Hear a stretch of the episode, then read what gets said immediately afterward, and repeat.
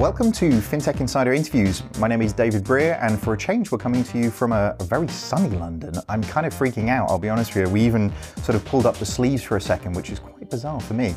Today, I've got the pleasure of talking to Paul Lipman. Paul, you're the CEO of Bullguard, which is an amazing company. I've just been learning about some of the new things you've been doing and really looking forward to getting into that. Great, great to be here and good to meet you. No problem. So, tell me a little bit more about your background then. I'm sure this isn't what you've always been doing. Um, how did you get to here? So I, have been in the security business for uh, about 11 years now. And, and, interestingly, I first got into security. I had a, a laptop that got infected with spyware. And, and, I tried kind of everything that was out there to try to clear it up. Nothing worked. And uh, a colleague of mine recommended uh, a company as product, a company called Webroot. I had a product called SpySweeper, recommended that product. Tried it out, cleaned the machine up, and I said, you know, this is really kind of an interesting field that, that somebody could infect my machine so badly as to render it inoperable. Called up the company, and about three months later, I started working there and have been in the field ever since. Wow, it's amazing. Like how many of those stories come from I had a problem or there was a, a company that really inspired me. So they clearly sort of got under your skin very quickly, huh? Yeah, it's a fascinating field. I mean, the thing about security is it is a continual, really a battle between the, the bad actors and, and the industry to try to stay ahead of the threats and to try to keep uh, customers protected. So not only are we kind of in business to be in business, but there's actually a real social good to what we're doing in security as well. Yeah, we're, we're definitely seeing that in the cybersecurity space. You know, it's becoming a, a bit of an arms race, isn't there? The the uh, the bad guys are as moving as quickly as the good guys, aren't they? Yeah, and, and that's kind of just the unfortunate fact of the matter is that the underlying infrastructure of the internet is, is in some ways kind of fundamentally fragile. And, so until we truly address kind of the underlying architecture, topology uh, of the internet itself, there will continually be this kind of one-upmanship between the bad guys and the good guys uh, in the cyber field. That's quite scary, isn't it? But just when banks thought core banking was the uh, the legacy system they had to deal with, now we're replacing the entire of the internet. Tell me a little bit more about Bullguard, though, because uh, you guys are doing really interesting things. Yeah, so we've been in business since 2002. Uh, the company was originally founded uh, in Denmark, actually by the same guy who uh, was the original investor in Skype. So a bit of an interesting backstory there. Uh, we protect millions of people around the world today, protecting their, their PCs, their Macs, their smartphones, their tablets, uh, and recently have been expanding into smart home cybersecurity. We see that as the next kind of real growth area of, of threat for consumers, and we'll be bringing out a new product called Dojo by Bullguard in the next couple of weeks here, initially in the US and shortly thereafter in the UK to solve the problem of keeping people protected as they bring all of these new devices into the home. Wow. And we've seen recently, actually, I guess, more you know, older devices causing the problem, uh, devices and software. You know, the hack that happened recently with XP, you know, it seems like it's legacy software. And I think Simon described it as a sort of a stupidity tax in terms of uh, anybody who's still using XP probably needs to know better. But do you see legacy technology sort of causing a lot of the security problems that we see today? Yeah, look, I mean, I think the, the fundamental issue that we have in security is that um, software, as it gets more complex, uh, it just has vulnerabilities. There's, there's no two ways about it. Any software system, any hardware system with enough resources and with enough motivation can be hacked. So you have, you know, the example here in the UK of the NHS. You may have uh, a server running XP, running medical records. It hasn't been touched for 10 years. A patch comes along. Well, if I'm the, the IT guy for that hospital, yes, I could deploy that patch, but what else is that going to touch? What else is that going to break? And it becomes a question over the expedient over the over the necessary. And so stupidity, I maybe wouldn't put it that bluntly, but but ultimately we are paying the price for relying on very old software that has vulnerabilities and maybe many of those vulnerabilities that haven't been touched or updated for many, many years. And so I think we'll continue to see, and if it's not XP, it'll be the next thing where a vulnerability is found. And I think what specifically was the real issue in the WannaCry situation was there was this unknown vulnerability. Um, now, the vulnerability had been leaked, but nevertheless, we find vulnerabilities all the time. But it had been weaponized by uh, kind of marrying it up with a worm.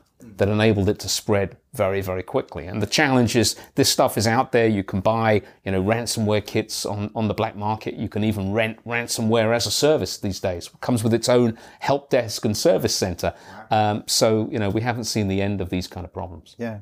And it feels like specifically within banking, obviously banks, money, you know, if there's money in it, then people generally try a little bit harder, right. don't they? So, what can banks do to protect their customers a little bit more? Uh, it feels like many are either a bit ignorant to internet security, even if it's smallest form, but what, what, do you think banks can do to, to protect customers more? Yeah, I, I, think, look, I think there's a couple of really interesting trends, uh, significant trends that we're seeing in banking. Certainly the move to mobile banking has been an enormous trend over the last couple of years.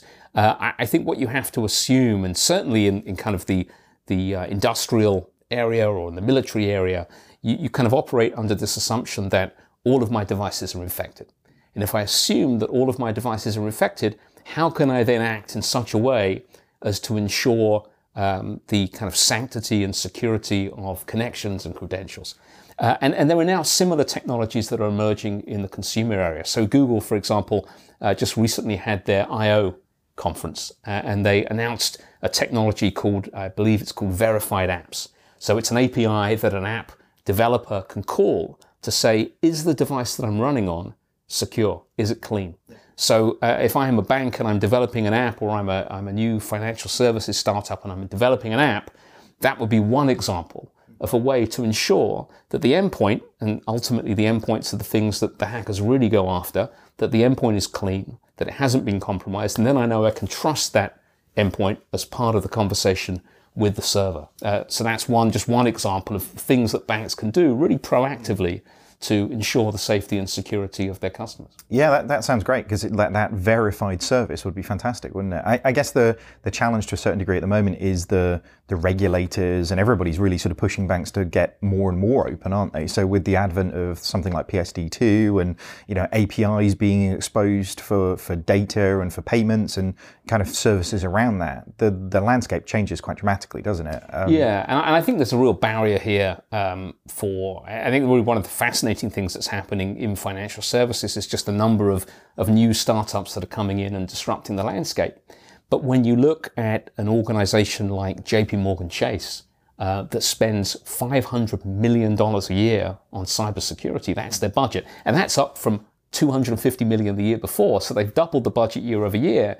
And then you ask yourself, well, how can the small guys possibly kind of be up at the same kind of level in terms of the investments they're making in cyber, I, I think that raises a really interesting question for how can we support diversity, how can we support innovation, but at the same time deliver security and safety.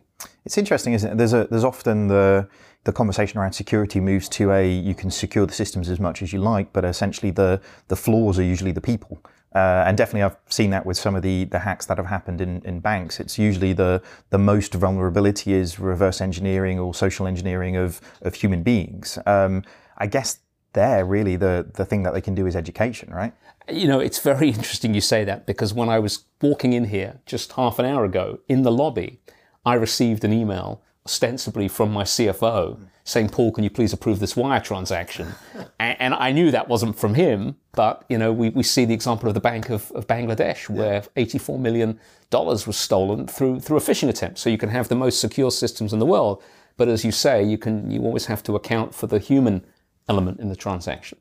That's what we need robots controlling everything and we'll be fine, right? We can kick it on the beach and those guys can sort all the stuff out. Let's hope not. so, moving, I guess, forward. In fact, my house is full of IoT devices. I've got Nest and, uh, you know, that I can Hue lighting and all sorts of things. Even my washing machine these days is uh, IoT enabled and I can tell with an app when the cycle is finished and all of these different things. I guess this is an area that you guys are moving into very heavily with the, the product that's just coming out, right? Yeah, I mean, the issue that, that we're seeing, and the reason we think this is uh, really the next frontier for consumer uh, privacy and security is if you think about what these devices are the Nest, the washing machine, and all the other devices that you mentioned, they're essentially small, fairly powerful computers. Sure. But they're computers that you can't run any form of antivirus software on, right? How would you load software onto a Nest? You can't. It's, it's locked down. But at the same time, what most of the device manufacturers are really focused on. They're optimizing time to market. It's a fast moving market. They want to get the new products out as quickly as they can. Yeah. They're optimizing for cost, so they want to produce them as cheaply as they can. Mm-hmm. So they don't really have the, the motivation, the incentive, uh, or really the capability to really build any form of security yeah. into those devices. So now you've gone from a world in which maybe in your house you would have had a couple of PCs, a smartphone, a tablet, to where you've essentially got a network of 30 or 40 devices, most of which are not protected in any way. Mm. It's just a kind of a golden age for, for hackers and cyber criminals to take advantage of that. So that's the problem that we've set out to solve with the Dojo product. Okay. Tell, tell us a little bit more about it then, because I, I, guess the more I think about the vulnerabilities of the things that I've got in my house, the more I'm worried about it. If I'm honest with you, right. you know, having Alexa as a internet-enabled device for buying things and a Nest Cam that can be used to you can tap into and use your voice over. Like I'm kind of flicking very quickly to somebody using Nest to basically buy something on Alexa, like without me even knowing about it, which Absolutely. is terrifying. Or, so, or, open the front door of your house, or there's all of those kind of, of, of, threats. The other side of it as well, if you think about, say, a connected television, uh, that's really a pretty powerful computer, but an unprotected computer that could then be hacked that could sniff into all the traffic on your network and get your banking credentials, your credit card information, your identity information. So there's a range of threats here. What, what we've done with Dojo is to develop uh, essentially an enterprise class network security service, but delivered it in a way that's extremely simple and, and easy for consumers to implement and use. Mm-hmm. So I'll, I'll, take it out and show you here. So this is the Dojo. Um, so there's essentially two components. Um, this is the actual dojo. This is the brains of the service. So very simple gateway device plugs into your router, or if you have a separate router modem, it, it acts in bridge mode between the two. Yep. And, and, essentially, this is acting as the gateway. Okay. So this takes over DHCP. Every device on your network, the traffic comes through the dojo. Uh, we don't look at the content. We don't care about the content. We're not looking at where you go or what you do or your banking transactions. We're looking at the security metadata. Yeah. What IP address are you communicating with? What protocols are you communicating over? What's the packet size? And continually learning mm-hmm. about traffic patterns and behavior. Yeah. So you mentioned you have a Nest camera, right? So what a Nest camera is designed to do is pretty simple job. It, it takes video and it sends that video to a server to Google servers. If we see that Nest camera all of a sudden sending large files upstream to a server in China, let's say, for example, well, we'll identify that as anomalous behavior and we'll be able to prevent that from happening, not just for you, but for all of the customers in our network and lock that down automatically on a global basis. So it's about preventing the bad traffic from coming in, the hacks from coming in, but it's also about protecting those devices from being compromised and from your information and your privacy being compromised on the outbound direction as well. Wow. That's, that's pretty impressive because uh, again, it, it, feels like having that vulnerability now makes, uh, like I say, the speed to market of these things, people coming out, they really haven't considered all of these angles, have they? Right, and they're not they're not motivated to in any way. I think one of the things that we're going to see as more and more things become connected, mm. uh, and eventually, you know, five years from now, I think it'll be almost impossible to buy any consumer electronics product without some form of connectivity. Yep we go from a world where we're thinking about cybersecurity to a world where we're thinking about the security of everything. Mm. And then it becomes a matter of public welfare. And then I think we're going to see governments, and already the EU is starting to talk about this kind of certification of IoT for, for security and privacy, that the landscape changes dramatically. Yeah.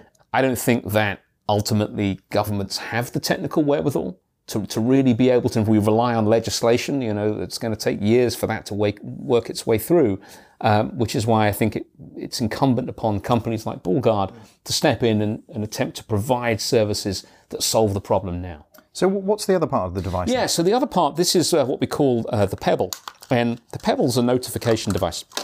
So, that device, you know, if you think about where your router lives in the home, it's typically in a closet, in a basement, um, and when you plug the dojo in, that's probably where the dojo will live as well.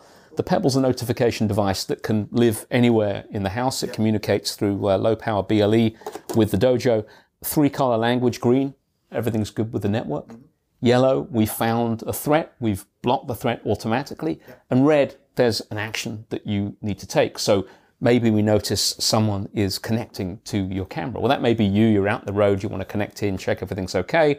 It may be someone who's trying to access the camera for malicious purposes, and you can choose just to allow a block, and from that point onwards, uh, we'll take that action. And then we have a, a, smartphone app that you use for just kind of general day-to-day interaction with the dojo. It was interesting as you said about the this isn't just about an individual household, but actually that you'd monitor activity at a more uh, significant level. So if you see a, a, an attack that's happening in isolation, it's one thing, but actually if you're seeing a sort of a systematic attack across multiple devices of similar types, that you could see that trend. Is that right? Yeah. So it's really kind of think of it as crowdsourced cybersecurity yeah. in a way. We're taking data, metadata, so not personal data, just metadata across the entire network. And we do this on the antivirus side as well to learn about threats and identify what are called zero day attacks, attacks that haven't been seen before, to identify those in real time and then be able to block them automatically across the entire customer base. And we've built uh, a series of machine learning systems in the background that take all of this data, billions of data points uh, across the, uh, the entirety of our customer base to understand and learn about attacks and be able to take action to prevent them. Great. Feels like I need one. So uh, I will. Uh, when do they come out? Uh, so we're launching uh, May 31st. Okay, uh, initially online in, in the US and very shortly thereafter here in the UK as well. Perfect. Well, look out for that. The Financial Times guides you through complex issues. In divisive times, don't settle for black and white. When you need the full perspective, turn to FT.com. Become a subscriber today. Search for FT subscription. Critical mass. That's what turns the smallest ventures into life changing forces. Reach critical mass by joining Temenos Open Marketplace for fintechs, opening up access to 2,000 of the world's largest financial institutions. Don't just take our word for it. Temenos Marketplace has just won Reader's Choice Best Emerging Innovative Technology Product and Service at the 2016 Banking Technology Awards. Join Temenos now. We make the money go round. Let's be honest, most digital banking experiences just aren't that amazing. Learn how more than 180 banks worldwide, including Barclays, Deutsche Bank, and BBVA, innovate faster with Strands as their trusted fintech partner. To find out more, visit strands.com today. I guess, you know, moving back to security, uh, you know, something that maybe fintech players are, are, not really that focused on initially. It's similar to what you were saying, I guess, about a lot of the IoT people. You know, it's it's about speed to market, it's about getting in, into the the position to be acquiring customers. What advice would you give to some of the fintech players that are, are, are really sort of trying to break into this space? Yeah, so I, uh, despite the accent, I actually live in Silicon Valley. I've lived there for over 20 years. Uh, so whenever I come back to the UK, I like to kind of watch some British television, although it's not what it was in my childhood. So actually, just a, a few nights ago, I was watching uh, Britain's Got Talent, and there was this guy on there, Japanese guy, who was swallowing razor blades and then bringing them back up again on a string. Wow. It was amazing. They flashed up on the screen. Don't try this at home.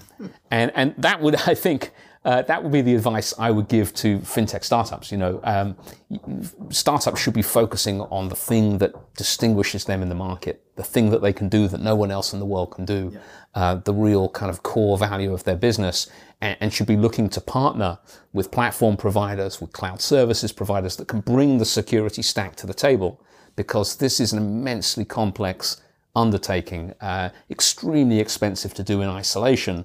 And there's a lot of companies out there that can be partnered with in order to bring true best in class security capabilities to the table in partnership with whatever disruptive technology they happen to be developing.